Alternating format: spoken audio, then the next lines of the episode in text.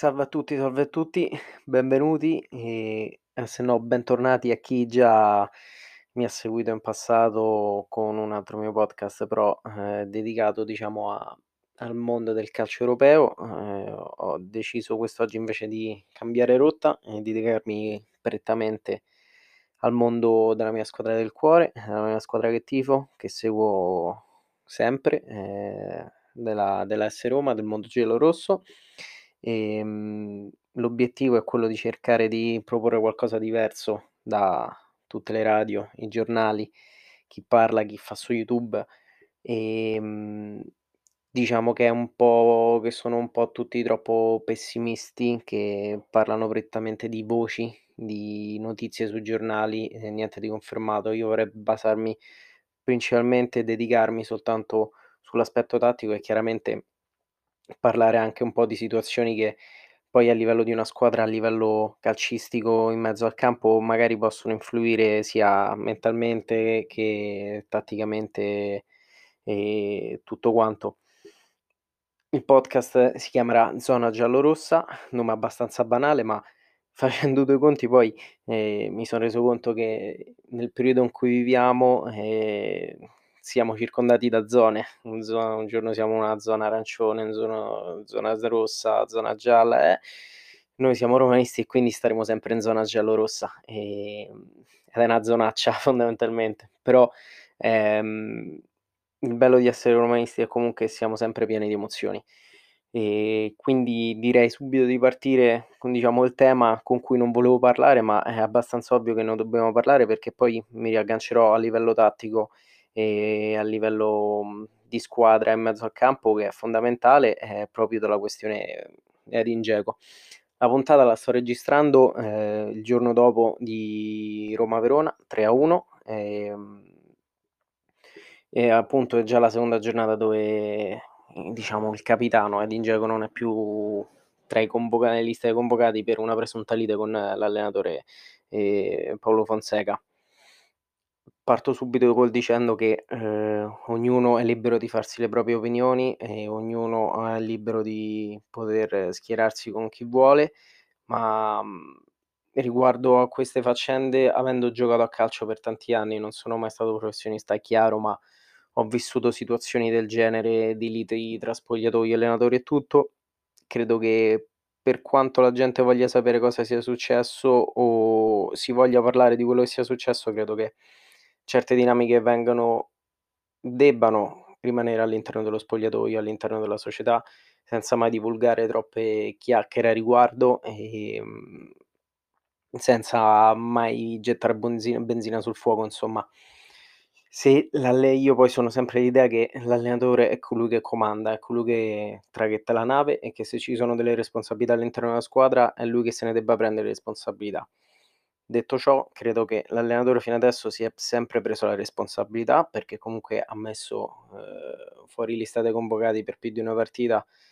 Uno dei simboli della Roma, perché io ormai, per chi mi conosce personalmente, sa cosa penso di Edin Dzeko, e sa che, mhmm,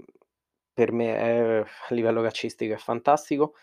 E, ehm, levarlo dalla lista dei convocati, comunque la stagione che è diventato completamente capitano e che comunque il suo contributo all'interno della partita è sempre fondamentale, anche per quando non si vede stan sta là e serve delle volte, mhmm, è stata una scelta pesante. Ehm, e quindi tanto di cappello per Fonseca su questo. Fino adesso i risultati, al di là di dei 2 episodi del derby e della figuraccia di Coppa Italia, che comunque ritorniamo al discorso così lo chiudo definitivamente riguardo la classifica della Roma o delle dicerie di cacciare Fonseca o tutto, ehm, io sono una persona che guarda sempre le statistiche, perché poi alla fine i numeri sono quelli che contano a fine campionato e quando uno deve all'interno della società deve tirare le somme, appunto, tirare le somme vuol dire vedere i numeri, vedere il posizionamento in classifica, vedere i singoli, le loro statistiche e tutto. Adesso vediamo una Roma che sta a -6 dal primo posto, a -4 dal secondo, in piena zona Champions League, in piena corsa volendo anche per il primo posto senza mai, ehm, esagerare, però siamo là, quindi, ehm, non credo che ci sia bisogno di dire altro, perché, mhmm dire che un allenatore è in discussione, una società che sta a pezzi, ehm, che sta in difficoltà, ehm, e poi alla fine della giornata vediamo che i risultati parlano tutti a favore non tutti a favore, però, ehm, stanno a favore della Roma che è in continua corsa per il primo posto, è lì in zona Champions, obiettivo stagionale, preme che n onestamente sentendo anche le varie testate sportive e tutto, si è sempre detto che questa Roma avrebbe fatto fatica a giocarsela con Atalanta, Napoli, Lazio che sono le le le rivali per il posto in Champions League e invece siamo là, sopra tutte e 3, sopra la Juventus addirittura, che comunque può aver cambiato allenatore, può aver fatto qualche rivoluzione, mhmm, a livello di giocatori, eh, però è sempre la Juventus, è una signora società, ehm, e in mezzo al campo ha uno dei giocatori più forti della storia del calcio. Quindi noi siamo là ed è giusto che si lascia far far lavorare l'allenatore in tranquillità senza creare dinamiche che non ci devono essere onestamente. Specialmente questo poi rivolto ai giornalisti sportivi, chi fa le conferenze stampa, i post partita e tutto, perché le domande ehm, per esempio nel post partita ieri su 6 ospiti, forse 5 domande erano riguardo la situazione Dzeko. Quindi, chiuso tutto ciò, credo che sia stato abbastanza chiaro su come la penso, ehm, tornando al discorso Dzeko, ehm, mi rela mi riallaccio al campo, ehm, per la prima volta in tanti anni la Roma può dire di avere un un sostituto che non è all'altezza del titolare, però sta facendo bene, è un giovane, si sente in fiducia, ha ottimi numeri a livello realizzativo ed è giusto che, ehm, si lascia lavorare e non si lascia fomentare come al solito, perché la piazza romana purtroppo appena vede qualcosa di fatto bene, ehm, tutto viene elogiato con fuochi d'artificio, feste e cose varie. Quindi, mhmm, Dzeko non c'è, c'è Borja Mayoral. Borja Mayoral c'è, lavora tanto, una cosa che, non mi aspettavo, ehm, dal suo arrivo, che comunque conoscevo già il giocatore, ehm, sapevo di quello era capace e pensavo che forse era una una mossa un po' azzardata, ehm, perché, ehm, non veniva da stagioni con tante realizzazioni, buona media, comunque per delle squadre, ehm, che non lottavano per i piani alti della classifica in Liga. Sì, è vero di è sempre stato di proprietà del Real Madrid, ma la sua stagione le sue stagioni al Real Madrid si possono, ehm, dichiarare nulle. È venuto, ha è sempre stato positivo quando ha giocato e ha segnato le prime volte e quindi in Europa League ha sempre detto che lui si sente si sente pronto, non vuole mhmm non vuole essere chiamato come il titolare, vuole essere sempre pronto all'occorrenza, ehm, e lo fa per per la squadra ed è quello un ottimo punto di vista. Borja Mayoral più che altro una cosa che mi è mi ha fatto stupire è tanto che dicevo è ta proprio tanto il lavoro di squadra che fa, al di là delle delle medie realizzative. Si muove molto, si abbassa tanto sulle linee, ehm, se c'è bisogno di spostarsi lo fa bene, si sposta sulla fascia in modo che favorisce gli inserimenti dei trequartisti, quindi di Pellegrini e Mkhitaryan, prettamente. Ehm, un esempio, una cosa che una giocata a me è piaciuta molto è proprio la scorsa di campionato contro lo Spezia, ehm, sul gol di Karsdorp, dove si allarga completamente sulla linea laterale proprio di del fallo di linea, ehm, fa fare una sovrapposizione a Spinazzola che poi vabbè, un pallone servito con il tacco molto elegantemente, e lui stava là, si è abbassato molto, sono inseriti tutti. Poi la forza della Roma, appunto, del gioco Fonseca che una volta conquistato qualche metro di campo c'abbiamo tanti giocatori che attaccano la profondità, ehm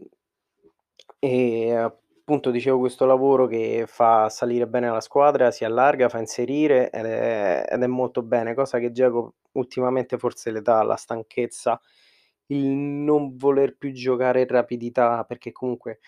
Dzeko preferisce tenere un po' più il pallone e fare la giocata in profondità senza muoversi, quindi diciamo un po' più boa, ehm, forse alla Roma non serve più di tanto questo, appunto con dei giocatori così immobili che come che abbiamo tra i trequartisti e gli esterni insomma. Ehm, quindi bene Borja Mayoral, ehm, Speriamo che possa continuare a stare su questa su questa sintonia con i giocatori, con il resto dei compagni, ehm, che possa continuare a segnare, ehm, che non si senta il peso di di esser la riserva di Dzeko o di aver levato il posto al capitano, al giocatore più importante della società, insomma. Quindi riallacciandomi appunto al discorso tattico di Borca Majoral, come lui fosse, mhmm, più mobile di Dzeko, specialmente si all allargandosi molto, lo possiamo notare bene quasi in tutte le azioni, ehm, della Roma d'attacco di ieri, specialmente sui primi 2 gol, non quello del calcio d'angolo chiaramente di Mancini, ma come è stato procurato il calcio d'angolo, come vediamo che la Roma, ehm, riconquista subito pallone, che è la cosa che penso che caratterizzi di più il gioco di Fonseca è recuperare il pallone a centrocampo per poter verticalizzare e andare direttamente in porta. E vediamo appunto come Veretù, ricevendo il pallone, vede subito l'inserimento di Borca Majoral che non tiene il pallone, cerca subito di andare in avanti, punta al giocatore allargandosi e allargandosi vediamo appunto come Mkhitaryan va subito si butta verso il centro, quindi un inserimento da parte del trequartista che poi fondamentalmente fanno un lavoro quasi da seconda punta quando c'ha la la palla l'attaccante. E allo stesso momento vediamo Pellegrini che si mette in linea, ehm, con Mkhitaryan però dietro, quindi formando un triangolo all'interno dell'area dove Borca Majoral sceglie la soluzione ehm, di tiro perché, ehm, non riesce a trovare lo spazio per servire entrambi i giocatori, però volendo, ehm, se si sarebbe fermato avrebbe potuto scegliere o di crossare al centro del dischetto, quindi con una palla da terra a cercare Mkhitaryan, no un appoggio dietro appunto per per Pellegrini per poter scaricare il pallone in porta. Quindi comunque questa è una caratteristica che secondo me si addice di più a Borca Majoral che a mhmm, alle strutture fisiche e condizioni fisiche di Dzeko. Quindi si allarga spesso e aspetta l'inserimento dei 2 trequartisti. La stessa cosa succede, mhmm, non allo stesso modo, però ci ci si trova Borca Majoral a fare quel tipo di giocata perché si trova porta a porta con con Silvestri, ehm, tiene il pallone, si allarga e poi Mkhitaryan fa tutto il lavoro, insomma una giocata tecnicamente spaziale perché aspetta che il portiere torni, ehm, in porta in modo che cerca di trovare la posizione giusta e lo frega sul palo più vicino, e sul primo palo e quindi Silvestri si trova in controtempo per poter buttarsi su quel pallone. Ma appunto pure là Borca Majoral si allarga, aspetta l'inserimento e l'arrivo del trequartista, ehm, per far concludere appunto Mkhitaryan che in tutto ciò 9 gol in stagione, ehm, si conferma un grande acquisto su abbastanza scettici un po' tutti all'inizio perché comunque veniva da non delle stagioni facili, ma io mi ritorno sempre al discorso delle statistiche, dei numeri e dell'esperienza. Mkhitaryan è un giocatore che dove è stato ha vinto, ha vinto lo Shakhtar, ha vinto con il Borussia, ha vinto con l'Arsenal, ha vinto col Manchester United. Puoi non avere i numeri spaziali, ma sei stato in società di grande spessore e hai vinto. Puoi vincere anche non lo so, non il campionato, puoi vincere la Coppa di Lega, vinci l'Europa League, vinci quello che vuoi, però hai vinto. I trofei accumulano esperienza e accumulano, ehm, l'approccio con i giovani che magari non hanno mai vinto, magari appunto pure quei giocatori un po' più grandi che non hanno mai avuto la fortuna di poter vincere. Mkhitaryan sotto questo punto di vista secondo me è fondamentale. Esperienza e numeri, ehm, danno danno ragione a questo giocatore, ehm, che non veniva da delle stagioni bellissime, ma comunque si trovava in società che, per quanto grandi siano, non stavano passando un ottimo momento. E a Roma credo che stia ritrovando quel valore che si era visto principalmente con il Borussia Dortmund. Andando avanti con la partita poi, un'altra cosa che è stata diversa dal solito gioco Fonseca, questo secondo me è molto importante perché era una delle critiche che ho fatto io, ehm, parlando con amici, mhmm, riguardanti specialmente la partita con il derby, che tutti poi dicono sempre la stessa cosa a fine partita, la Roma con le grandi non riesce a fare lo stesso gioco che fa con le piccole. La questione è questa, poi questo è una mia visione. Fonseca è un grande allenatore, ha sei riuscito ad attatta adattarsi al campionato italiano cambiando completamente il suo modo di gioco, ehm, ha fatto, ehm, un un 3-5-2 abbastanza diverso da quello classico, da quello che siamo abituati noi italiani a vedere, specialmente con i passati Conte e Allegri. Ehm, si è riuscito ad adatta adattarsi, ehm, a creare un gioco diverso dalle basi di questo modulo, ehm, purtroppo, appunto tornando al discorso delle grandi, non grandi e tutto ci sono partite che vanno lette diversamente. Non sto dicendo che una parti ehm, che bisogna stravolgere la squadra. Il modulo di gioco, ehm, la predisposizione in campo, il tipo di attaccare credo che debba essere un copyright per ogni squadra, quindi credo che la squadra debba sempre attaccare in quel modo là. Però ci sono delle partite, appunto, specialmente con le big poi che ognuno deve, mhmm, fare delle valutazioni. Ieri col Verona si è visto questo tipo di valutazione, cosa che non ho visto nelle altre partite, non ho visto con la Lazio, non ho visto con con il Napoli, ehm ed è stato appunto i primi 10, forse 15 minuti di gara, ehm, la Roma ha tentato più volte una verticalizzazione alta e cercare di saltare il primo passaggio, quindi di saltare la linea dei centrocampisti e cercare di scaricare appunto su Borca tendentalmente tendenzialmente esterno per poter poi favorire l'inserimento di centrali di Pellegrini e Mkhitaryan, cosa che invece la Roma è sempre stata tenere il pallone e cercare la verticalizzazione con il centrocampo centra col centrocampista centrale, ehm, questo ieri si è visto di meno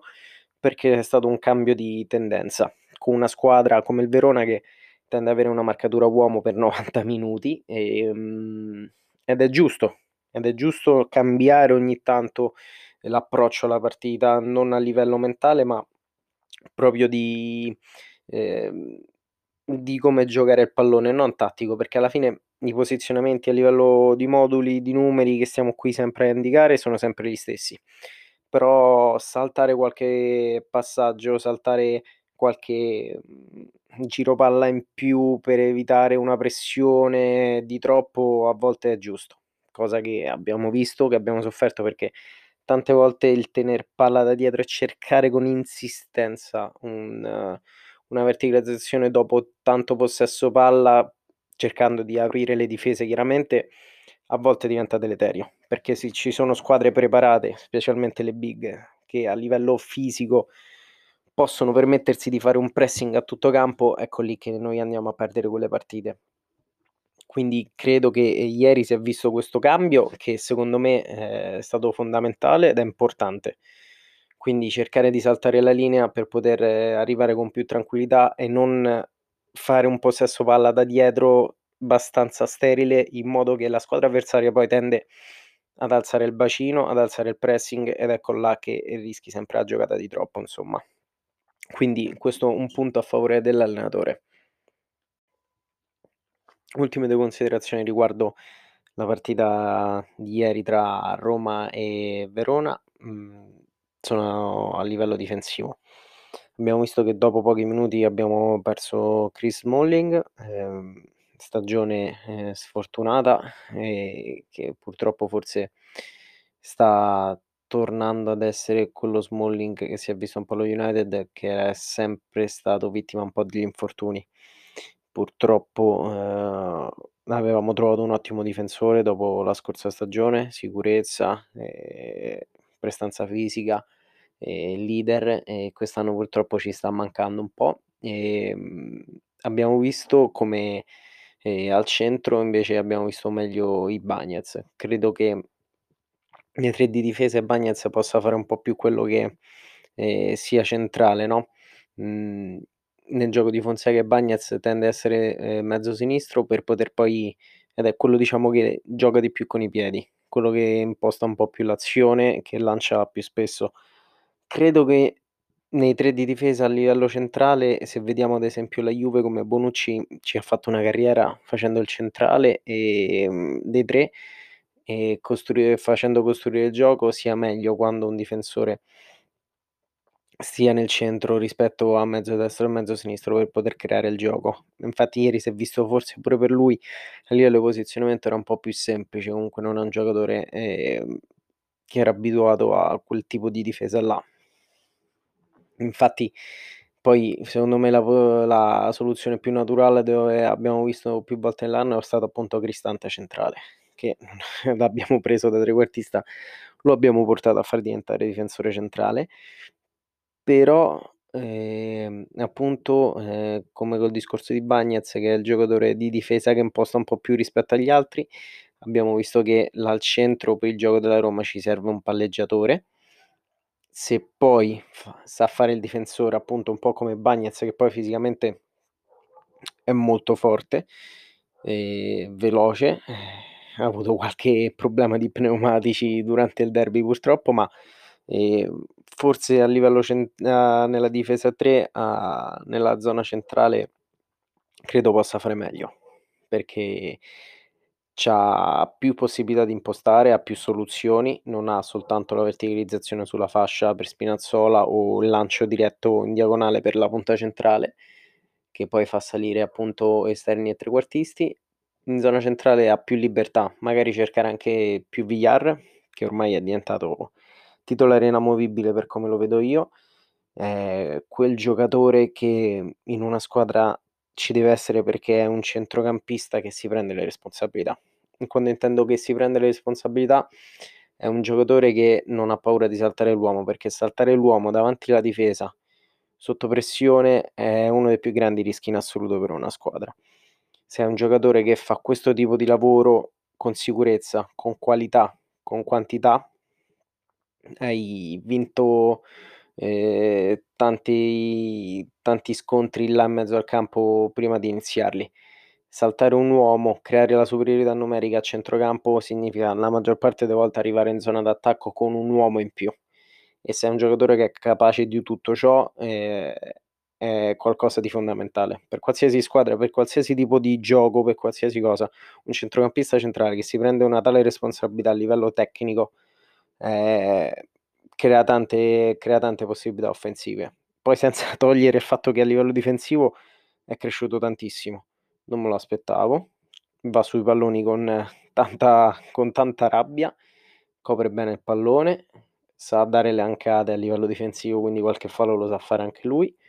Ehm, e appunto, ehm, se c'avessimo anche questo asse centrale magari con Ibañez che è capace un po' più col pallone rispetto a Smalling e avere Villar che gli gira un po' intorno, abbiamo 2 soluzioni centrali a livello di costruzione di gioco e secondo me sono importantissime. Quindi bene così. Ehm, ultime 2 note va per vanno per gli esterni. Ehm, Karsdorp si sta rivelando sempre più in forma, ehm, ha avuto qualche problemino negli ultimi anni, ma quest'anno si è visto, soprattutto su come si sia impuntato a non lasciare Roma. Ha fatto di tutto per non lasciare, gli è stata data fiducia e la sta ripagando. Non tanto con ehm, a livello di assist o gol, che comunque è arrivato per la prima volta con lo Spezia e tutto, ma a livello di di quantità. Riesce a fare 90 minuti, ehm, con le gambe ancora fresche. L'ho visto in partite che a 90 minuti, al 90° riusciva a fare ancora qualche scatto bruciante ed è molto bene. Ehm, questo è un bene. È arrivato Reynolds come sostituto naturale immagino, ehm, non lo conosco bene. Ultimi 2 anni l'MLS l'ho seguita molto poco, però c'è tanta aspettativa su questo giovane, vedremo, anche perché il calcio americano si è evoluto, si sta evolvendo e ha tanti giovani promettenti in tutta Europa. Poi abbiamo visto pure su nel nostro campionato come McKennie si stia ritagliando un un posto importante nella Juve. Ehm, Bruno Perez, per quanto a tanti dei romanisti sia simpatico, vedendo quello poi sui social principalmente, non lo reputo un giocatore, ehm, adatto a questo gioco. Principalmente perché nella fase difensiva cala tanto, è tecnico, quello non glielo posso negare, è brasiliano d'altronde, però non non va bene per questo tipo di gioco. E quindi credo che se Reynolds dovesse fare bella figura, anche se è un giocatore che ha voluto principalmente la società immagino, con essendo anche lui texano, quindi, ehm, credo che sia più un giocatore scelto dalla società che dall'allenatore, in quanto comunque han dato tante possibilità a Bruno Perez e quindi credo che preferisca Bruno Perez, anche se non sono della stessa idea. Invece a sinistra abbiamo trovato un giocatore che conosc che io principalmente ho conosciuto nella partita della Juventus di Champions League 3-0, ehm, partita tatticamente perfetta di Allegri con uno Spinazzola titolare per la prima volta che fa una partita fenomenale e da lì io mi innamorai del giocatore. E quest'anno fisicamente ha trovato la sua pace e lo sta dimostrando in campo. Qualità, tantissima qualità, ehm, tanta corsa a disposizione della della squadra, infatti la maggior parte delle azioni offensive, se sono esterne, se vengono dalle zone esterne, principalmente vengono da Spinazzola. Ehm, l'unica cosa è che chiaramente ci servirà un sostituto, Calafiori è un giovane, e non dobbiamo pomparlo perché è romano, è romanista e tutto, però le qualità ci sono, quello, ehm, non sono cieco, lo so benissimo, ehm, però deve esser dosato. Purtroppo si è fatto male e credo che quando tornerà disponibile debba esser dosato nella giusta maniera, anche perché Spinazzola ha bisogno di rifiato di rifiatare un po'. Detto ciò, ehm, per quanto riguarda la partita del Verona appunto, ehm, credo che sia tutto perché, mhmm, al di là dei 10 minuti di blackout che ormai ci siamo abituati a vedere, che purtroppo viviamo troppo male un po' tutti e credo che sia sbagliato. Onestamente io leggendo la partita non so a cosa aggrapparmi, non so perché succeda questo blackout, calo fisico momentaneo, ehm, un calo mentale del fatto che subire un gol possa essere deleterio completamente alla squadra, non lo so. Io non so leggerla, non lo saprei, però credo che, mhmm se riuscissimo a levare questi cali improvvisi potremmo stare più tranquilli sempre ogni partita, però non bisogna farci ogni volta il problema, la Roma c'ha sempre cali, e r tutte le squadre hanno dei cali. Calcolando che il Verona ieri era una delle squadre con la migliore una delle migliori difese del campionato, se non la migliore non la migliore, non voglio dire ehm, non lo voglio dire con certezza, però credo che fosse la migliore, e in 10 minuti gli abbiam fatto 3 gol. Quindi, ehm, ogni squadra ha dei suoi cali, ehm, la Roma sul 3-0 ieri ha preso un gol e sembrava che una volta che ha preso il gol, ehm, saremmo dovuti andare a perdere, sempre perché abbiamo visto quelle 2 partitacce tra derby e Spezia. Archiviate, succedono, sono 2 partite, stiamo là e continueremo a fare il nostro gioco. Per quanto riguarda la lettura tattica credo che sia veramente tutto per questa giornata. Non mi voglio dilungare perché, ehm, credo che questa puntata qua sarà la più lunga di tutte quelle che farò, perché ho dovuto dare una presentazione e dare delle considerazioni riguardo al allo stato attuale delle cose. Le prossime saranno principalmente letture tattiche e se ci sarà qualche argomento abbastanza importante da cui discutere, chiaramente ci metterò una parola a riguardo, però vorrei dedicarmi principalmente alle letture tattiche, qualcosa che, ehm, non tutti fanno e a me piacerebbe molto affrontare e ricevere commenti, ehm, e sentire cosa ne pensate anche voi, ehm, in modo da poterci confrontare su una questione che ormai, ehm, nessuno ci fa più caso, il confronto tattico, ehm, calcistico che ormai è proprio passato in secondo piano. Quindi io direi che per questa prima puntata è tutto. Chiaramente sarà una puntata settimanale dedicata appunto partita per partita e quindi io non mi resta che salutare tutti, ringraziare per chi è arrivato fino alla fine, anche se è stato un po' lunga, e ci risentiremo alla prossima giornata, sempre Forza Roma, ehm, grazie per l'ascolto e buona buona settimana a tutti. Grazie ancora. Ciao.